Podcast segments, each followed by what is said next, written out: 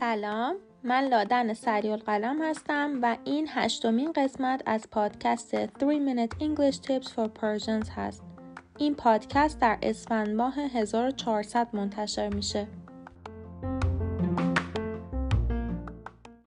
در این قسمت می‌خوام به اشتباه تلفظیون در حوزه finance یا همون امور مالی بپردازم. اشتباه تلفظیون یعنی لغاتی که احتمال اشتباه تلفظ کردنشون بالاست. اولین لغت مربوط به موضوع اصلی این قسمت از پادکسته یعنی فایننس.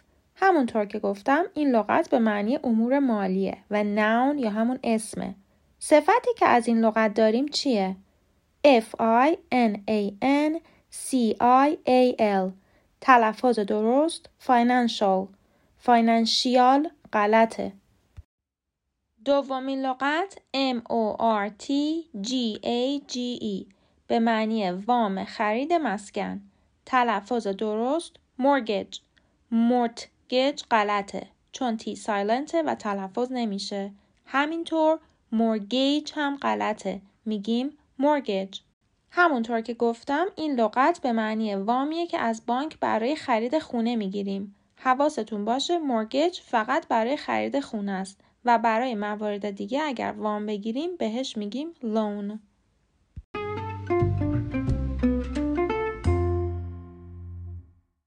سومین لغت D E به معنی بدهی تلفظ درست debt debt غلطه B silent و خونده نمیشه.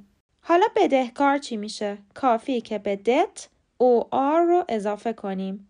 debtor D E B T O R باز هم B silent و خونده نمیشه. debtor حالا که بدهکار رو گفتم طلبکار رو هم بگم. طلبکار میشه creditor. لغت بعدی R E C E I P T به معنای رسید میگیم receipt receip یا receipt هر دو غلط هستن P در اینجا silent و خونده نمیشه. همونطور که گفتم این لغت به معنای رسیده. همون کاغذی که وقتی خرید می‌کنیم فروشنده بهمون همون میده. لغت آخر B U D G E T به معنی بودجه تلفظ درست budget.